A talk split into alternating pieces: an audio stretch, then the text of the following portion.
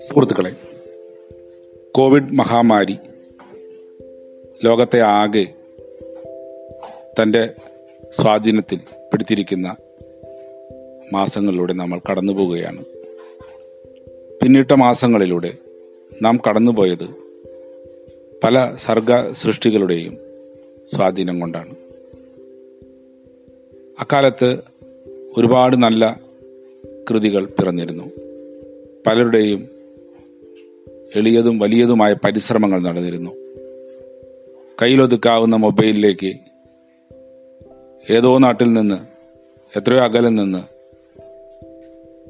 ശബ്ദമായും ദൃശ്യമായും സൃഷ്ടികൾ വന്നു ചേരുമ്പോൾ നമുക്ക് വളരെ സമാധാനവും ശാന്തിയും അനുഭവപ്പെടാറുണ്ട്. ആ സംതൃപ്തിപ്പെടലിലാണ് നമ്മൾ പോയ കാലം കടന്നു വന്നത്. ഞാനും അക്കാലത്ത് ചില രചനകളെല്ലാം ചെയ്തിരുന്നു. അത് നിങ്ങളെ കേൾപ്പിച്ചുമിരുന്നു അതിന്റെ തുടർച്ചയായി ഞാനൊരു നോവൽ രചനയിലേക്ക് കടന്നിരിക്കുകയാണ്. ആ നോവലിന്റെ പൂർണത നിങ്ങളുമായി പങ്കുവെക്കാൻ ഇനി തുടങ്ങുകയാണ്. പതിനെട്ട് അധ്യായങ്ങളുള്ള ഈ ചെറിയ നോവൽ എന്റെ ആദ്യത്തെ പരിശ്രമമാണ്. ഇത് എന്നെ പ്രാപ്തമാക്കിയത് ഇതിലെന്നെ പ്രചോദനമേകിയത് എന്റെ പ്രിയ സുഹൃത്ത് ഹയർ സെക്കൻഡറി മലയാള അധ്യാപകനായ ശ്രീ മുരളീധരൻ മാഷാണ്. കൊല്ലം ജില്ലയിലെ കൊട്ടിയത്തുകാരനായ ഞങ്ങളെല്ലാം സ്നേഹത്തോടെ ആചാര്യസ്ഥാനം നൽകി ആദരിക്കുന്ന ശ്രീ മുരളി മാഷിന്റെ പ്രേരണയില്ലെങ്കിൽ ഈ രചന സാധ്യമാകില്ല.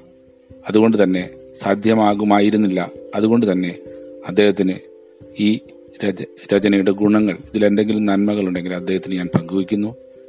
എന്തെങ്കിലും ഉണ്ടാകു ഉണ്ടാകുന്ന പിഴവുകളുടെ അവകാശം എന്റേത് മാത്രമാണെന്ന് ഞാനിതാ നിങ്ങളുമായി സംവദിക്കുമ്പോൾ അറിയിക്കുന്നു. ഇത് പതിനെട്ട് അധ്യായങ്ങളുള്ള രാമായണത്തെ അധികരിച്ചുള്ള ഒരു ചെറു നോവലാണ്. ഇതിലൂടെ സീത എന്നും നമ്മളെ ദുഃഖത്തിന്റെ പ്രതീകമായി നാരികളുടെ രത്നമായി പതിവ്രത രത്നമായിട്ടുള്ള സീതയെ പ്രകൃതി എന്ന കണ്ണാടിയിലൂടെ നോക്കിക്കണ്ടുകൊണ്ട് എഴുതിയ ഒരു നോവലാണ്. ഇതിൽ ഭാവനയ്ക്കാണ് കൂടുതൽ പ്രാധാന്യം നൽകിയിരിക്കുന്നത്. അതുകൊണ്ട് തന്നെ ഇതിലെ സൃഷ്ടി എല്ലാം തന്നെ ആ ഒരു ആംഗിൾ ആ വീക്ഷണഗതിയിൽ അവതരിപ്പിച്ചിട്ടുള്ളതാണ്. അപ്പം ഇത് എന്റെ മൗലികത ഈ ഒരു വിഷയത്തെ അധികരിച്ച് പ്രകടിപ്പിക്കാൻ എടുത്തു എന്നുള്ളതാണ് നിങ്ങൾ കാണേണ്ടത്. അതുകൊണ്ട് തന്നെ ഇതിന്റെ കുറവുകളുടെ എല്ലാം അവകാശം എനിക്ക് തന്നെയാണ്.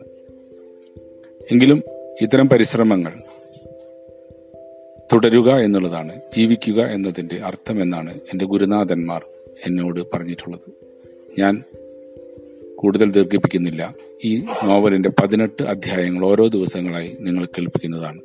നിങ്ങളിതിന്റെ ആസ്വാദനം എന്നെ അറിയിക്കണം.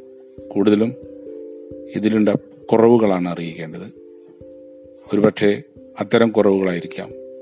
മറ്റു രചനകളിലേക്ക് എന്നെ തുനിയാനും കൂടുതൽ മെച്ചപ്പെടുത്തുണ്ടാക്കാനും ഒക്കെ സാധിപ്പിക്കുക.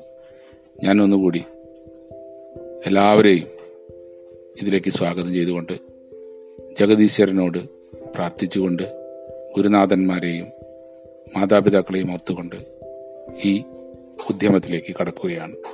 ഏവർക്കും നമസ്കാരം. എന്റെ നോവലിന്റെ പേര് ഭൂമിപുത്രി.